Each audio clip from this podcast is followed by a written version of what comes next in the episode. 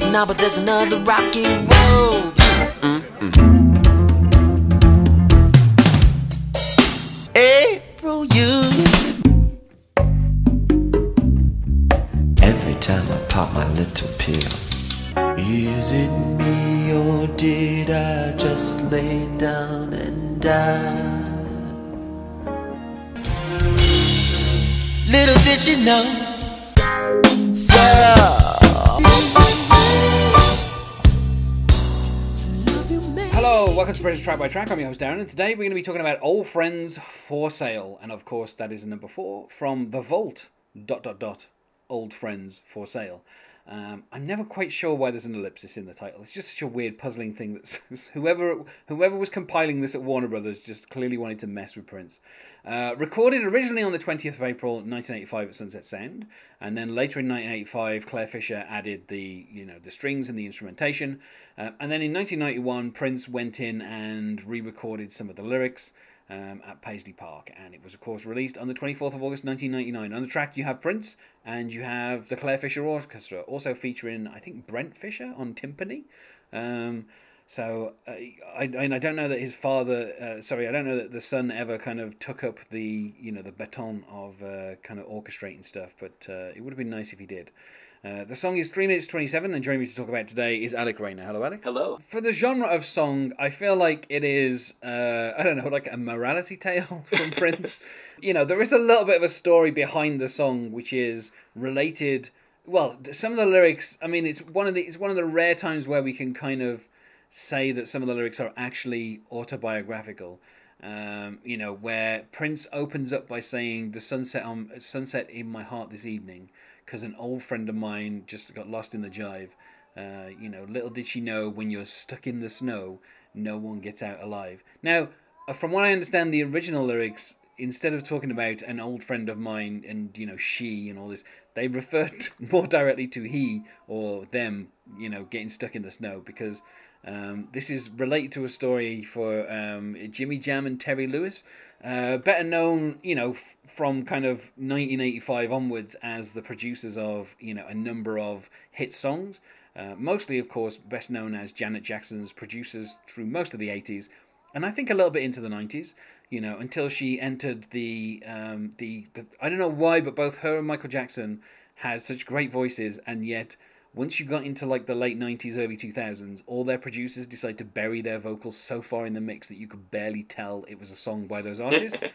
Um, i'm thinking in particular of that one song that steals big yellow taxi.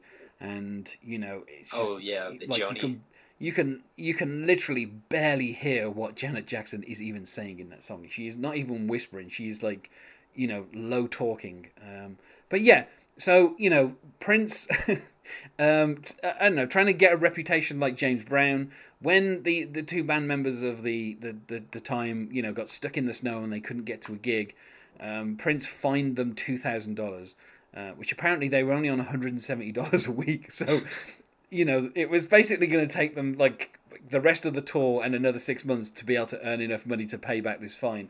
So you know the fine was probably never going to ever be paid um, and eventually, you know, the, the, apparently the reason that Prince did this was because they started producing music outside of Prince's, you know, sphere. Um, you know, there were a couple of bands that they did. They went out and they produced songs for. Obviously, you know, they're well known now as being producers. Um, but you know, to Prince, they were just you know a keyboard player and a guitarist. so uh, you know, Prince was trying to enforce this discipline, you know, in the way that you know James Brown would have and try to make the time, you know, these two members of the time kind of, you know, obey what he wanted. Uh, now, you know, obviously, if you if you're in if you're in kind of you know Minneapolis, there's a chance that you know at certain times of the year you are going to get stuck in snow. Like it's just a thing that's going to happen. So it feels kind of cruel for Prince to then fine these two people for not being able to get their connecting flight. So Prince, what do you want them to do? Like go into the cockpit and start flying the plane themselves? You know, there was no reasonable middle ground in this particular kind of argument. That was kind of what happened here. And you know, the old friends for sale are you know Jimmy Jam and Terry Lewis, who I think by the time Prince had recorded this song had left the time anyway. Um, and you know they you know they they produced uh, Control by Janet Jackson" in, in 1985. Um, now it's funny because I like I don't recall this song ever having been considered for you know um, you know an album. I think it was you know it was recorded around the same time as a lot of the stuff that was uh, going to be on on Parade, um, and apparently there's like a, a version of Parade that had it maybe as like a track, and then it was like taken off you know long before the album was going to be released. Um, you know, and uh, you know, apparently Prince was kind of thinking about giving it to Sheila E. and you know putting it on the Glamorous Life. So you know, there were kind of a, a couple of you know other Yeah, different places where it could have ended up. but at the same time, like it feels like such a personal story to Prince. It's one of those tracks where it's kind of hard to imagine one of his kind of proteges kind of re-recording it and kind of making it their own. And particularly like the version that's that's on the Vault. Um, you know, this essentially becomes the title track, which I, I don't know. It fit. I, I, I always find the Vault quite interesting because you know they still use the four in like the title. You know, I think so. I, I don't know. I think it's interesting they still use Prince to speak for the titles on the album, like even though he was wasn't really fully involved. Um, Yeah. But yeah, so like Now that I'm thinking about it, I think I have no idea how the vault, like how the songs chosen for the vaults were even like chosen. I have no idea, like Prince's input on the actual track listing. Like I always thought it was uh, just Warner Brothers, you know, getting what their last album out of like a contract or something, and then the actual title, The Vault and Old Friends for Sale, like just putting two myths into one because Old Friends for Sale was like a um a fairly popular song on bootlegs, and the Vault it was just Yeah. like a big Prince thing, like the whole like myth mythos and legends of Prince's Vault. They were like, how can we make the most cash grabby title for a new Prince album? The Vault. Dot dot dot. Old Friends for Sale. Uh, well, I mean, in actuality, um, you know, Prince did submit this track listing to Warner Brothers in 1996, along with Chaos and Disorder. Um, but Warner Brothers basically held back releasing it because, obviously, you know, uh, they didn't want to flood the market with Prince stuff anyway. Yeah. So they didn't want to put it out in 1996, uh, which you know they could have. They could have easily put it out in 1996. There was nothing to stop them from doing that. But you know they were the ones who said to Prince release less music, and so I feel like them putting out two Prince albums in 1996, the same time that Girl Six and Emancipation was coming out, was probably just it was going to be counterproductive to the point they wanted to make. yeah. Um, so yeah, Prince Prince did kind of have an input into the track listing and kind of obviously submitted the songs, um, and then you know from there basically it was just Warner Brothers marketing department who kind of held onto it for three years, and then released it as a spoiler for uh, for you know Rave, um, you know which came out a couple of months after this. Um, but yeah, so you know the artwork, all of that kind of stuff was you know approved by Prince. Oh wow. But yeah, I mean, aside from the actual text on the cover, which is so clearly like, I don't know, like Photoshop six, like the specific. There's like a there's a specific kind of like the the kind of the way that like the the word the vault is beveled and all that kind of stuff. Like it's such a kind of basic Photoshop six like filter that they've applied that it's kind of crazy. It's like you can look at it and go, "Oh, I know exactly what they did in Photoshop six to do this." Um, Photoshop six being the first one where you could have these kind of textures. So, Oh, but yeah. I don't know. It's like it's so kind of it's so kind of deliberately like I don't know. Whoever's designed it must have just learned how to do that in Photoshop, and they're like, this is what it's going to be. But yeah, so like you know the picture of Prince on the chair next to like the kind of mural. Um, it does. It's re- like I don't know. It's it's really weird because like the album itself, like this being the title track, is always such a weird thing to me because it's like you know it's like the eighth track, like it's kind of in the middle of nowhere, like you know, you have like two very short tracks before it. You have two very short tracks after it. Like the entire second side is probably no more than like twelve minutes long, and it's so kind of it's just kind of in the middle there, and it's it's kind of it's so kind of weird. And also, you know, this it's not like this was like a released as a single or anything. Like you know, it's not like it was given that kind of prominence. Um, but I, you know, uh, I, obviously I love everything that Clare Fischer did with Prince.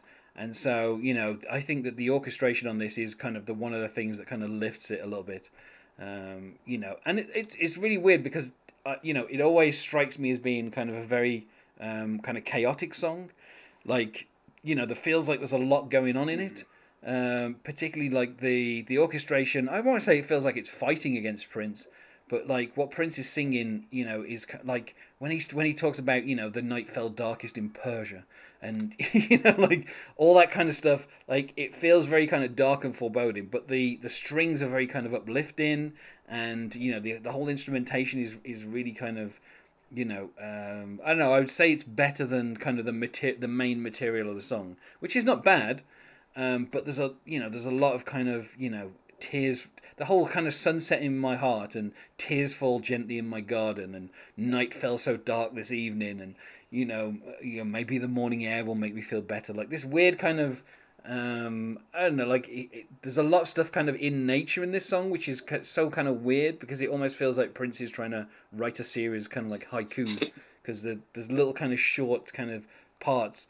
But then then you have these kind of you know the kind of where prince kind of goes up you know kind of goes up the scales where he's like you know stuff stuff with you know like kind of uh, had he been my sweet baby and she never really loved me at all. Like and he gets very kind of dramatic on some of the lines and you know but um now i'm wondering if there's somebody up there who really cares. Like it's like it's so kind of like melodramatic and over the top and it kind of it really does kind of feel like very much like a kind of 1985 prince. Like you know prince who just released you know around the world in a day who was about to go off to france to film you know under the cherry moon. Like it's very kind of raw and exposed um, you know, and that, but st- like weird lines like last night a stranger took my picture, uh, and then he'd asked if I'd buy it, and I, I guess I said I don't know. it's just like stuff like that where it's like, what was going on there, Prince? You know, like I don't know. And then towards the end, you know, the kind of the you know the old friends for sale get him while they're getting his heart. Um, you better watch out. They'll kiss you until they get what you got, and they'll show you, and they'll show you the friends that they're not. Old friends for sale, like the kind of bitterness kind Yeah. of ends up seeping through towards the end. I think this song is very haunting. Um, obviously, there's a lot of like lyric changes, but um, from the 85 version to this um, officially released version. Um, but I still really enjoy that like last verse where he finally does the old friends for sale, get him while the getting's high. It, I think it just kind of goes with his like super private, paranoidish almost nature that um Prince kind of just presents and is almost a staple of just his public image of being super um reclusive almost to the point where it comes off as paranoid at times. So i think that song at least accomplished that. And um i do really love the clare fischer um orchestration that's on this song um in comparison to the 85 song i think this is the weaker of the versions just purely I I think the um subject matter, the attention and the just the lyrics in general are better in the 85 version because he's talking more like about himself in the 85 version. He had a line on there something where he was saying where he was alluding to like kind of the backlash of around the world in a day when people were like wow that's such a certain just change in the sounds where he was like your kingdom is falling and a couple of the other things like that. I think um the lyric change just kind of for for this knowing that there's another version out there which was more personal at least in my opinion kind of dampens the effect of this song for me at least of this like original release song of the final release song my bad I mean, it's interesting as well that Prince then kind of in 2012 started performing the song and then kind of performed it in 2013 and 2014. Like I don't know what happened in 2012 that kind of prompted him to to kind of suddenly decide to kind of take a shot again at uh, you know Terry, you know uh, Jimmy Jam and Terry Lewis. And the thing is as well, you know, they'd known Prince since they were in high school. Like they were, you know, you know some of his closest friends from school. Um, so it's funny that he then puts them in a band and starts fining them money for not showing up when it snows. Um, you know, and of course he also recorded "Sometimes It Snows in April" um, in April 1985 as well. So I, I don't know. It, it feels like maybe he kind of understood the, the kind of situation, but maybe he just wanted to, you know, considering he he was you know very young. You know, you got to remember he was like 25, 26, and kind of in charge of you know three different bands that were kind of on the tour with Yep. him and so maybe a little bit that pressure kind of got to him Um, but yeah, I don't know. It's it's funny because I don't know. I just I just I, I just kind of like this the kind of the melodrama of the whole thing, and you know, like when you have a title like "Old Friends for Sale," like that's not subtle at all. Like that that without even knowing what the song's about, you know that that's a dig at somebody. Yeah. Um, like the idea of like somebody selling out. Um, and like I don't know, like the idea of Jimmy Jam and Terry Lewis producing Janet Jackson albums as being selling out seems like such a weird kind of line to draw. I I, I kind of enjoy it. I enjoy kind of how over the top it is. Yeah. Um, you know, and Prince's vocals, you know, are really good on it as well. Like the kind of you're still kind of getting that very early '80s kind of you know Prince still kind of finding his voice a little bit. Yeah. And so you know, there's still a little bit of kind of uncertainty. Yeah. Like Uh, even in even though it's like re-recorded in 91 there's still you know kind of little kind of bits of that kind of creep through a little bit uh, during the song Yeah, like how at the end of a lot of the verses he kind of gets into his like little screamy thing, like yeah, um, where um his voice is like going up and it seems a little bit more intense, and then it starts softening for the next verse again. Like that feels Yeah. yeah. um, I I do really enjoy that effect where it it kind of goes full emotion. Next verse we reset. Kind of the night felt so dark Yeah. this evening, and each Yeah. kind of has their own like little build up. Um, that is a pretty cool yeah, it does. It does feel like it does. Yeah, it does feel like a, a like a, a small series of little kind of dramatic stories that he's trying to tell us. Uh, like I said, kind of almost like little haikus of you know his his bitterness toward, towards these people. Uh, so I mean, for me, I would say you know four out of five. I would I would say if maybe we had like another minute, two minutes of this, then it would be a five out of five. Like I really would want to kind of hear a, a fuller version of it. It feels kind of like it just kind of ends and you don't really get the kind of you know like a resolution to the song it just kind of like he just sings old friends for sale and then kind of that's it like the song doesn't really like it it feels like maybe it's a little short like you know i really i really kind of wanted more basically I, I would agree. I think a four out of five would be the rating I'd give it. Definitely, it's probably my top two or three favorites from the Vault. Old Friends for Sale, the album. But um, as I said earlier, I think this re-recording kind of dampens some of the effects that I um of the original song. But I think there's still a lot of really good stuff going in there with the orchestration. Um, I love just like the little structure of each verse. Kind of just gets you know the emo- emotional progression towards the end where he's like basically screaming and then he gets soft again tells a little story. Um definitely one of my favorite songs from the album but a four out of five nonetheless. Well i feel like we said about as much as we can about old friends for sale so uh, let's go to plugs. Is there anything you wish to plug out alec Reyna 98 is my twitter. Um i love prince awesome and i'd like to thank you very much for letting me be on this podcast always a good time recording these And you can find us on Facebook at Prince Track by Track or Twitter at Prince Podcast, or you can email us, not sure why you would, at Prince Track by Track at gmail.com. Thanks once more for being my guest here, oh yeah anytime man And goodbye. Extraordinary.